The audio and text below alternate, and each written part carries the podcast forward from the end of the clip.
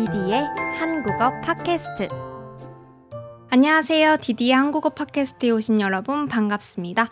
오늘은 2023년 7월 31일 월요일입니다.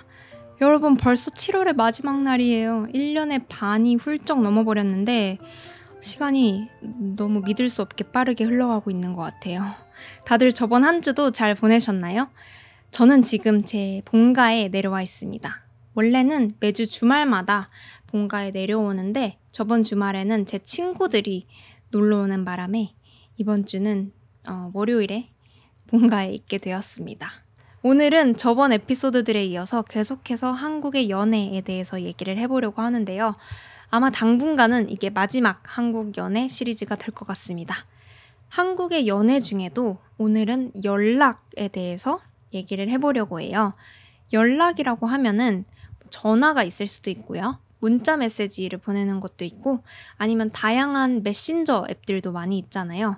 이런 연락과 연애가 무슨 상관이 있을까 생각을 해보면 제가 외국 사람들이랑 이야기를 할 때 한국인들은 연인 사이에서 연락을 정말 많이 하는 것 같아요. 정말 자주 하는 것 같아요. 이런 얘기를 굉장히 많이 들었었어요. 그래서 이번에는 한국에 있는 커플들은 정말로 연락을 자주 하는가에 대해서 얘기해 보려고 합니다.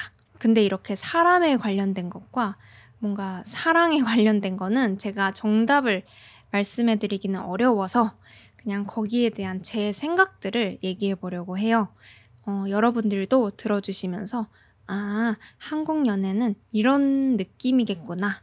아마도 요런 요렇게 생각을 해주시면 감사할 것 같습니다.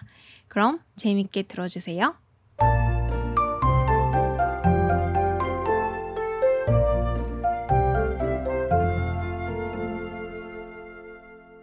연애를 할때 연락에 대해서 얘기를 하기 전에 우선 한국인들의 연락 스타일에 대해서 먼저 얘기를 해볼까 합니다. 한국에는 연락을 할 수 있는 다양한 장치들이 있는데요. 우선은 카톡이라고 줄여서 부르는 카카오톡이 가장 유명하지 않을까 싶습니다. 20대 중반 이상은 대부분 카톡을 주로 사용하는 걸로 알고 있어요. 그리고 20대 중반보다 좀 더 어린 사람들은 다양한 메신저들을 많이 사용을 하더라고요. 대부분 아이폰을 많이 갖고 있으니까 아이폰 기본 메신저인 아이메시지를 사용하기도 하고요.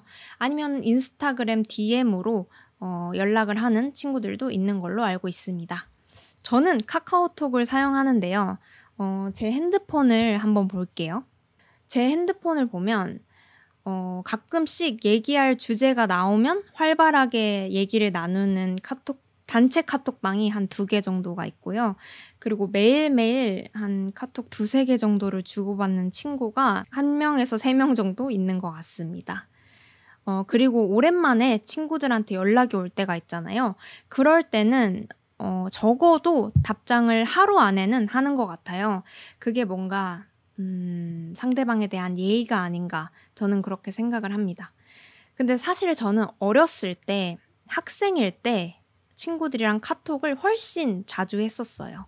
제가 중학생일 때, 어, 학교에 있던 친구들이 한 명, 두 명, 슬슬 스마트폰을 사기 시작을 했었거든요.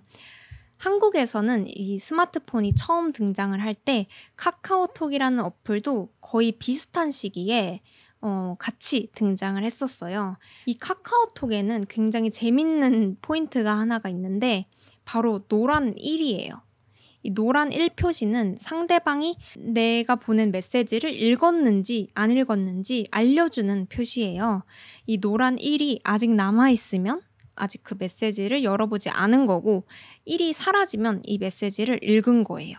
그러니까 내 메시지를 읽었는지 안 읽었는지 바로바로 바로 확인이 되니까 상대방이 내 메시지를 읽고 답장이 없을 때 그러니까 일십을 당했을 때 나도 모르게 집착하는 경우가 생겼던 것 같아요. 내가 뭔가를 얘기를 했는데 상대방이 읽었어요. 근데 답장이 없으면 왜 답장이 없어? 이렇게 집착하게 되는 거죠. 그리고 내가 무언가를 얘기를 했는데 5시간이 지나고 하루가 지났는데도 일이 안 없어져. 왜 확인을 안 해? 이렇게 음, 기분이 나쁜 상황들이 생기기 시작했습니다. 그래서 어쩌다가 답장이 늦거나 답장이 없거나 하면은 섭섭해하는 친구들이 꼭 있었어요. 이렇게 알게 모르게 스마트폰이 등장을 하게 되면서 연락에 대한 묘한 규칙들이 생기기 시작했어요. 메시지를 읽었으면 답장을 할 것.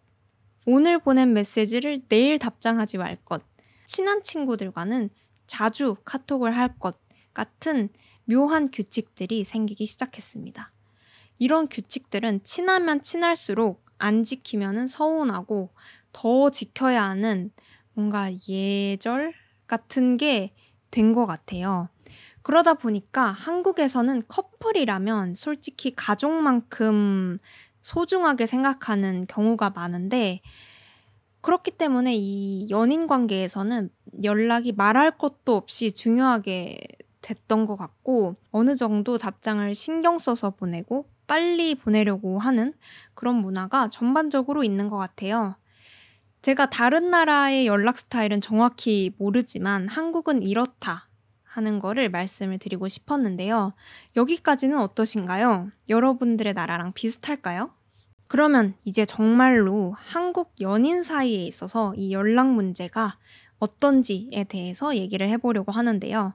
한국 커플들은 정말로 그렇게 자주 연락을 할까요? 어, 제가 본 한국 커플들은 대부분 연락을 좀 많이 하는 편이라고 생각을 해요. 아마 대부분의 연인들이 아침에 일어났을 때, 나 일어났다. 잘 잤냐? 이런 연락을 하고, 하루 일과 중에서도 뭐 나 지금 뭐 하고 있다 하는 카톡을 최소 두세 개 정도는 연락을 하고, 잘 때도 나 잔다, 잘 자라 하는 연락을 하거든요. 근데 이런 연락을 안 하는 나라도 굉장히 많다고 들어서 어, 한국이 좀 다른 나라에 비해서 연락을 많이 하는 편이기는 한 것 같아요. 그래서 제가 주말에 만난 친구들이랑 너희 남자친구랑 연락을 얼마나 자주 해? 이런 얘기를 해봤어요.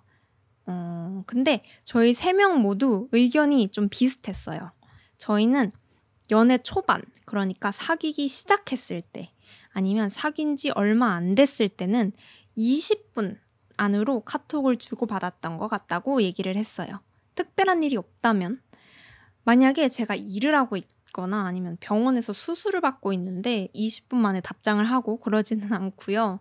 그냥 핸드폰을 언제든지 자유롭게 쓸 수 있는 상황이라면 20분 정도 안으로 답장을 하지 않았나 하고 얘기를 했었습니다. 꼭 20분 안에 지켜야 돼. 몇 시, 몇 분 지났어. 이렇게 보내는 게 아니라 그냥 그 시기는 상대방이 궁금한 시기예요. 그러니까 서로에 대해서 알아가기 시작한 단계이기 때문에 사소한 거 하나하나가 다 궁금할 시기라고 생각을 합니다.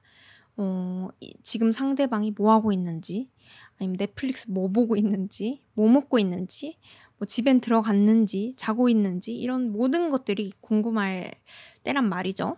하지만 평생 이렇게 20분 간격으로 사람이 궁금할 수는 없잖아요. 만나는 시간이 길어지다 보면은 이 사람에 대해서 어느 정도 알게 되고 이 시간에는 이 사람이 뭐 하고 있을지 어느 정도 파악이 되니까 그 후로부터는 3시간이든 5시간이든 뭐 연락을 안 하기도 한다고 저희는 얘기를 했습니다. 근데 한 친구는 지금 남자친구랑 사귄 지 얼마 안 되긴 했는데 뭐 2분 간격으로 남자친구가 꼭 답장을 해준다고 하더라고요. 정말 세상은 다양한 사람이 있죠. 그러니까 정리를 해보면 연애 초반에는 20분 간격으로 궁금한 게 많으니까 자주자주 연락을 하는 것 같고요. 좀 지나면 사귀다 보면은 상황에 따라서 몇 시간에 한 번씩 연락을 하기도 한다. 하지만 한국에는 전반적으로 연락 예절, 연락 문화 같은 게 좀 자리를 잡고 있어서 어, 음, 특별한 일이 없으면 하루를 넘기지는 않는다. 이렇게 생각을 합니다. 근데 사실 연락 문제는 한국에서도 한국 커플들 사이에서도 좀 큰 토론거리예요. 그러니까 연락을 자주 하는 게 좋아. 이렇게 얘기하는 사람들도 많고 연락 자주 하는 거 귀찮아. 싫어. 이렇게 얘기하는 사람들도 많이 있어요. 그래서 친구들이랑 놀 때는 이런 질문도 하기도 해요. 만약에 10분마다 연락을 하는 애인이 있고 3일에 한 번씩 연락을 하는 애인이 있다면 둘 중에 누구랑 만나겠냐 하는 그런 질문을 하기도 합니다. 이 정도로 이 연락 문제는 한국에서도 꽤 고민을 하는 사람들이 많이 있습니다. 연락을 자주 하는 사람들끼리 만나면은 문제가 되지 않지만 이게 언제 문제가 되냐면 한 사람은 연락을 자주 하고 싶은데 한 사람은 그러지 않을 때가 문제가 되죠. 특히 좀 나이가 어릴수록 연락을 자주 하길 원하는 사람들이 많은 것 같아요. 사람에 따라서 연락을 자주 하는 거에 대한 기준이 다 다른데 어떤 사람은 무조건 30분을 넘으면 안 된다라고 얘기하는 사람들도 있고요. 어떤 사람은 자리를 이동할 때는 꼭 연락을 해야 된다. 이렇게 생각하는 사람들도 있어요. 이런 생각들이 싸움을 불러일으키는 이유는 연락을 자주 하지 않는 거는 나를 그만큼 사랑하지 않는다 라고 생각하는 사람들이 많기 때문에 이게 문제가 돼요. 연락을 많이 할수록 나를 사랑하는 거야. 이렇게 생각을 하면서 연락의 양과 사랑의 양이 비례하다고 생각을 하게 되면서 싸움이 됩니다. 사실 가장 건강한 연애라고 하면은 내 삶도 있고 연인을 만날 때는 연인한테 집중을 하고 이게 좀 가장 이상적인 연애이기는 하지만 그래도 한 번 생긴 가치관이 바뀌기는 좀 힘들잖아요. 어, 이런 가치관은 제가 학생 때보다 지금 어, 열, 친구들이랑 연락을 덜 하는 것처럼 시간에 따라서 시간이 지나면서 바뀌기도 하고요. 아니면 연인끼리 대화를 통해서 서로 노력을 하다 보면 바뀌는 것 같기도 해요. 여러분들도 만약 한국인 여자친구, 한국인 남자친구가 생겼는데 이런 연락 문제에 대해서 갈등이 있다거나 좀 고민이 된다 하시는 분들이 계실 수도 있을 것 같아요. 어, 기본적으로 한국인들은 연락을 좀 그래도 많이 하는 편이다 하는 거를 좀 문화정, 문화처럼 이해를 해주시면 어, 도움이 될 것 같고요. 어, 근데 이거는 여러분들이 어떤 사람을 만나는지에 따라서 굉장히 다를 수가 있고, 어찌됐던 연락 문제는 둘이 맞춰나갈 수 있는 그런 부분 중에 하나라고 생각을 합니다. 상대방이 연락을 얼마나 빨리 하는지 좀 보고, 어, 서로 연락하는 스타일에 대해서 얘기를 해 나가면서 맞춰가는 거라고 생각을 해요. 만약에 나는 연락을 그렇게 빨리 하는 스타일이 아닌데 상대방은 빠르게 하는 걸 원한다면 여러분들의 생각을 잘 얘기해 주시면 되지 않을까 해요. 나는 너를 정말 사랑하고 너가 정말 소중한데 나는 그냥 연락이라는 게 익숙하지가 않다. 나는 내 시간이 어느 정도 필요하다. 그러니까 너를 안 사랑한다고 걱정하지 않아줬으면 좋겠다. 그래도 너가 생각하기에 내 연락이 너무 느리다 라고 생각을 한다면 너가 원하는 최소한의 기준을 얘기해 줘라. 그러면 내가 들어보고 지킬 수 있는 정도면 내가 최선을 다해서 지켜보겠다. 이렇게 대화를 하면서 맞춰보는 게 가장 좋지 않을까 생각을 합니다. 왜냐하면 이건 흔한 한국인 커플들도 어, 이렇게 얘기를 해나가면서 맞춰가는 문제라서 음, 역시 가장 좋은 거는 대화가 아닐까 생각을 합니다. 이렇게까지 노력을 해봤는데도 서로의 의견이 너무 다르다면 헤어지고 맞는 사람을 찾는 게 더 낫지 않을까 생각을 하고요. 한국 사람들도 연락에 대해서 집착하지 않는 사람들도 많고 그게 아니라도 대화로 풀어나갈 수 있는 사람들이 분명히 많이 있을 거라고 생각을 하기 때문에 여러분들 너무 한국 사람들 연애할 때 연락 많이 한다던데 하면서 겁먹고 어, 싫어하지 않으셔도 될 것 같다는 말씀을 드리고 싶었습니다.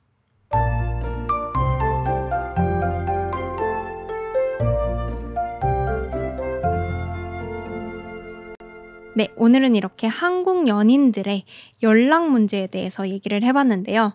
어떻게 재밌게 들으셨나요? 여러분들이 이 팟캐스트를 들으실 때쯤에는 8월이 시작됐겠죠? 모두 8월도 즐겁고 기분 좋은 일이 많이 생겼으면 좋겠습니다. 한국의 8월은 너무너무 더운데 어, 여러분들도 한 주 건강하게 잘 보내고 계시길 바랍니다. 오늘도 디디 한국어 팟캐스트 들어주셔서 봐주셔서 감사하고요. 저는 다음 주에 또 다른 에피소드로 돌아오도록 하겠습니다. 다들 좋은 하루, 좋은 밤 되세요. 안녕.